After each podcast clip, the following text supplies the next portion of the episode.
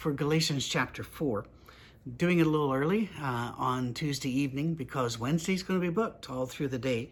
And those of you that are looking forward to me doing a big loop and visiting some people along the road, just be aware those plans are now being thrown in doubt by a series of storms that are predicted for all of next week. So I'm going to keep watching it day by day, and I'll do updates almost every day from here on in to let you know what's going to happen. Okay? Galatians 4, you are reading somebody else's mail. And it is never more apparent to me than in Galatians 4 the cost of reading somebody else's mail and how difficult it is to actually understand what's going on sometimes. And starts with uh, the first seven verses are just back to what we did before that the tutor brought you to Christ. Now you don't walk the tutor around with you the rest of your um, your professional life because the tutor got you ready. Now you move on with Christ. And now you are a child that's being raised by guardians. And whenever you get to a certain point, you move on. The guardians don't always walk with you. And he uses this as an illustration about the law, the Hebrew law bringing you to Christ. Paul is going to have a fight all of his life, uh, all of his preaching life, against what are called the Judaizing teachers or the Judaizers. Now, we want to be really, really, really careful here because those terms sound as if they should be offensive, but they're not anti Semitic in any way. We don't believe that Jews are thrown away and the Gentiles were then taken by Christ. We don't believe that God turned his back on the Jews or that Jews are lesser than or greater than anybody else on the planet. We are all made in the image of God, and all of us are brothers and sisters by blood, by intention, by creation. All right? But a Judaizer is somebody who is a Christian, also a Jew, or they're a Christian and believe that they and others should adopt the Jews, Jewish law because God will not save them unless they believe in Christ and have the law. And a lot of people, I've run across this in churches where some people get under the influence of somebody who teaches them that they, they should be saying things like Amen instead of Amen and Yeshua instead of Jesus. And they have to be using some, um, some Jewish terms and they have to be using some Hebrew language. And that God wants them to act a little bit more Jewish in church and then God will really like them. And it's rubbish, complete rubbish. We don't throw away the Old Testament. It is a tutor. It teaches us. It, we have a part in the story, and it works us all the way through to Christ, and then can, we all, as human beings, of whatever national, ethnic, or race background, we all walk together as equals under God our Father. So, that's the first seven verses, and we looked at that very briefly last week. So, verse 8 Formerly, when you did not know God, you were slave to those who by nature were not gods. But now that you know God, or rather are known by God, how is it that you're turning back to those weak and miserable forces? We'll talk. Do you wish to be enslaved by them all over again? You're observing special days and times and seasons and years. I fear for you that I may have wasted my efforts for you in vain. Well, that passage was ripped out of context in the churches in which I grew up to preach against the celebration of Easter or Christmas because we were told that we weren't allowed to celebrate special holy days. That's not what's being talked about here it is these are Gauls. These are proto Celts. They're Gauls. They don't have a history of eating kosher and celebrating Jewish religious days and doing things in Jewish ways. It's just not a part of them. But now here are Christians around them that are Jews that are saying, no, no, no, no, you can't just believe in Christ and follow him. You have to come all the way in and be absorbed and you know, meet on a Saturday and eat, keep kosher and keep the holy days. Things then become gods. Now that's a that's a clue here. Things are gods if these things, when done right, then save you. Then they are gods. You worship perfectly and it saves you. You believe perfectly and it saves you. You go through these actions and it saves you. Instead of He saves us, it is doing this saves us. any religion that has Christ and is not safe. Jesus looked at the Pharisees, and Paul used to be a Pharisee. This is going to bring, be brought up here very shortly. Uh, Jesus told the Pharisees, He said, you'll, you'll search heaven and earth to find a new convert, but then you make him twice a child of hell as you are. What's he talking about? You not only make them a convert, they now believe in God, but now you pile on all of the rules that you pile on and say these are required as well. And there's nobody as convinced and zealous as a new convert, so they run out with all these extra rules. Isn't it interesting that those of us who, from the time of Paul, have said, follow Jesus, believe in him as the Son of God, live like Jesus would live in your place, in your situation, to the best of your ability, knowing that you will fail and he will forgive.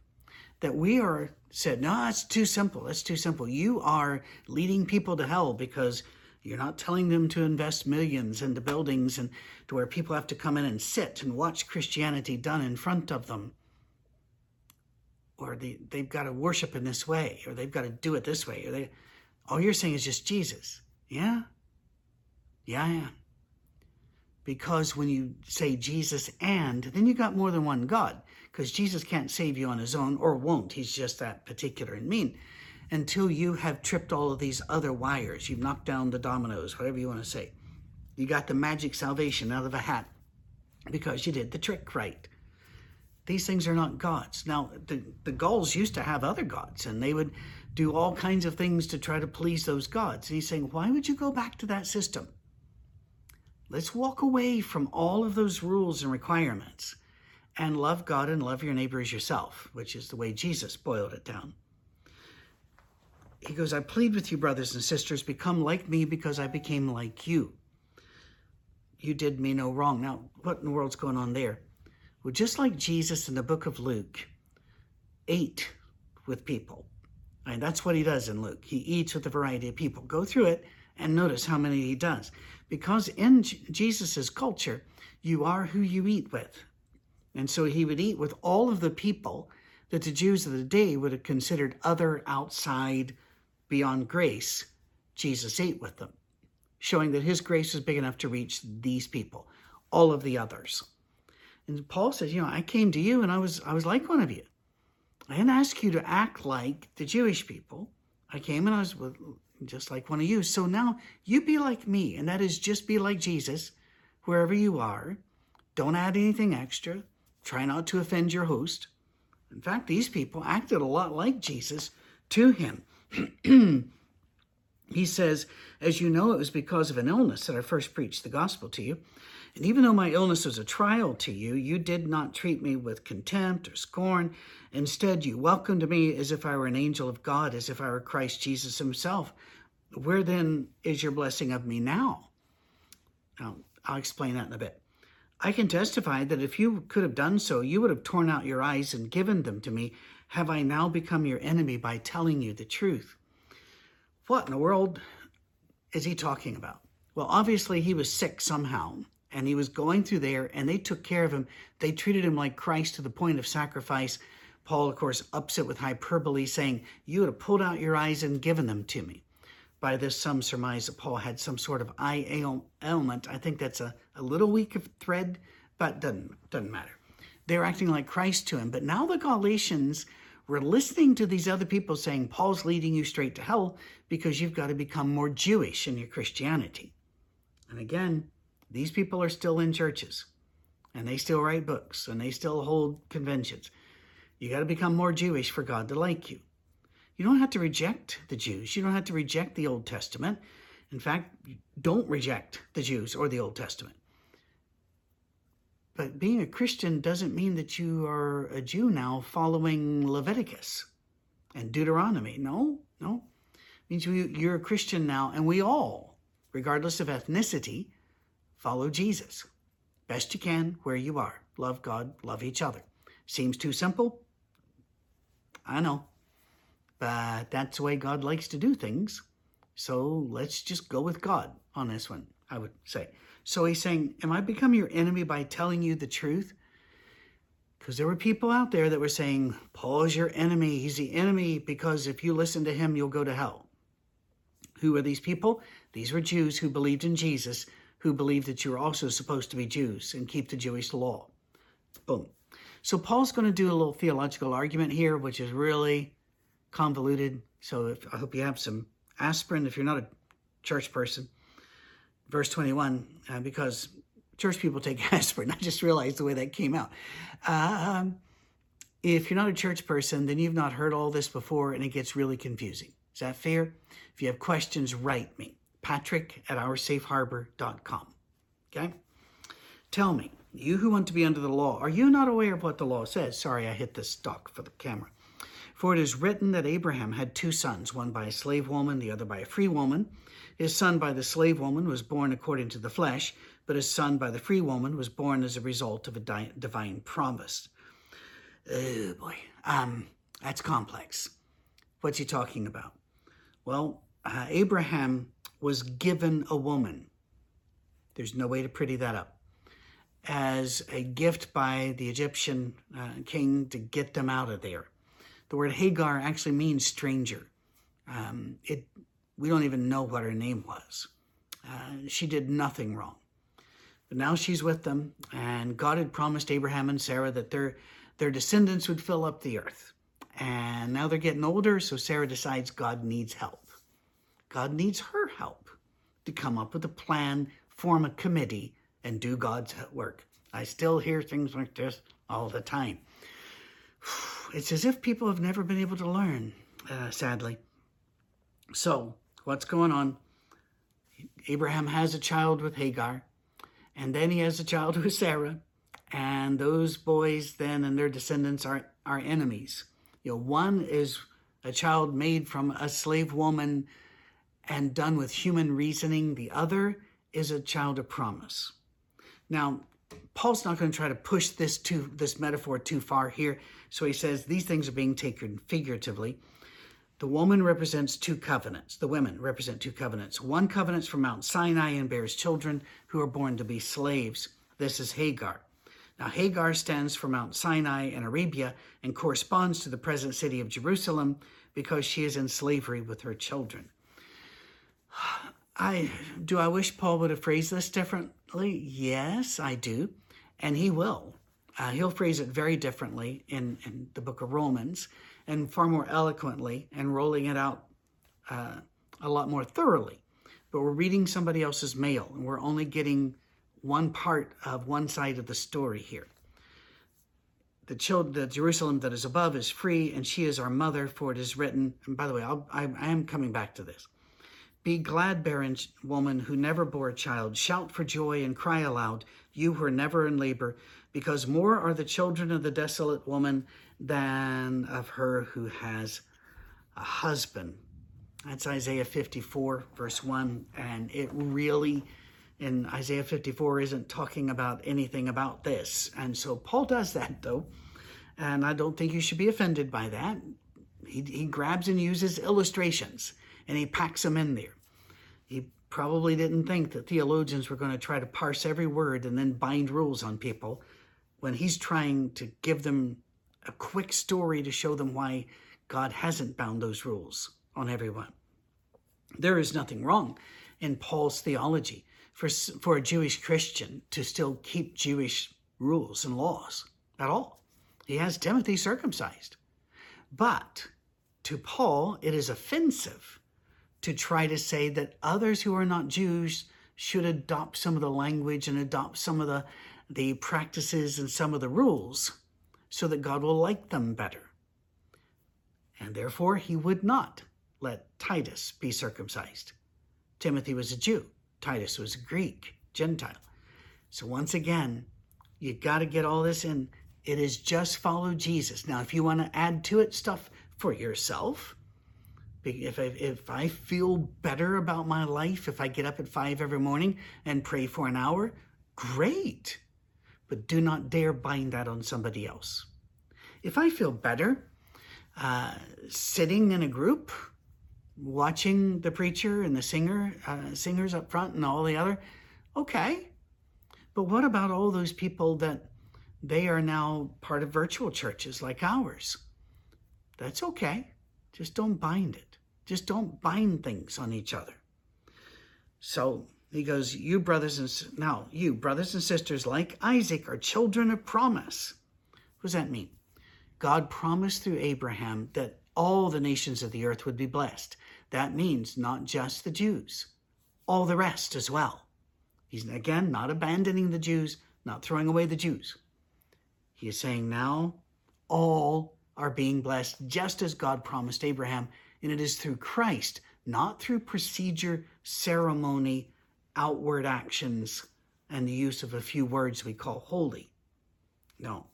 At that time, the son born according to the flesh persecuted the son born by the power of the Spirit. It's the same now. You have to know the story.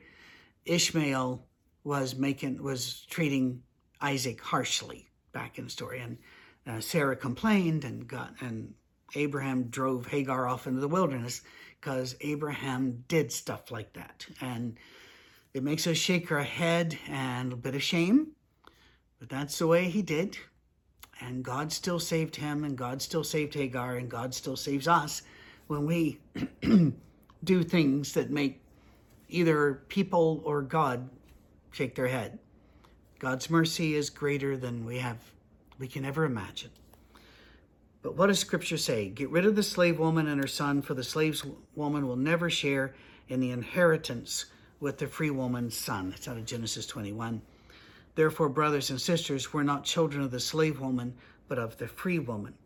And again, I wish this had been phrased in a little bit differently. Uh, for our ears in 2021, uh, this is incredibly insensitive and harsh, only because it is. It is. But he's trying to make a point which isn't isn't harsh. We're going to do this really quickly, leaping into chapter 5. It is for freedom that Christ has set us free. Stand firm then, and do not let yourselves be burdened again by a yoke of slavery at our Safe Harbor uh, church, we, we really push freedom in Christ. And there are still people that are writing us up and saying, now, freedom in Christ is a good idea, but freedom in Christ plus all these rules, plus precision obedience, plus doing all these things right. You stand firm in your freedom. You don't let somebody else throw chains on you. We are free in Christ. Live free in Christ because Christ is all you need. We don't have other little gods that we must please, these little procedures and ceremonies. No, no. Our God is God. He goes, Mark my words. I, Paul, tell you that if you let yourself be circumcised, Christ will be of no value to you at all. We're going to pick it up from here next week, Lord willing. But I just wanted to use that verse. There, the Jews were saying, Yeah, you're a Christian now. You're, you're saved now. But to stay saved, you non Jewish Gentile people, you're going to have to be circumcised. And this didn't just mean the babies, this meant all the males. You know, I, can't, I think of how hard it is just to get people to be an active part of a virtual church or uh, to act to do charitable work in their community and to you know pool their funds to do good things how hard it is to get people to be baptized. What if we also had to make the men be circumcised? That would be a hard sell, frankly. I'm so glad God didn't do that to us. He did for the Jews. It was part of their cleanliness law. It was part of their the law that was given to them, but it was not then handed on to the rest of humanity.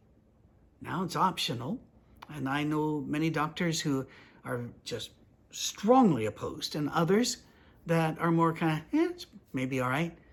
So um, we, you know, you guys make the decision, all right, or you parents make the decision. I'm not getting into that one. Uh, and if you email me about it or whatever, I'm not answering that one. I answer my email, but that that that's an argument that never ends, and you can never convince. So forget it. And so Paul's saying, listen, you start letting yourself be absorbed by Christ and this ritual and law and such, that Christ alone is not enough, Christ won't be of any value to you. Notice he doesn't say Christ won't save you. He just says you're not going to get that much good out of him. So many Christians are going to be saved.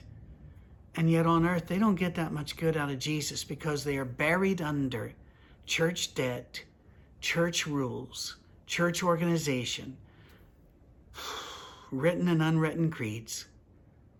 And so their, their joy is sapped. Have you seen Christians that have just enough religion to be miserable?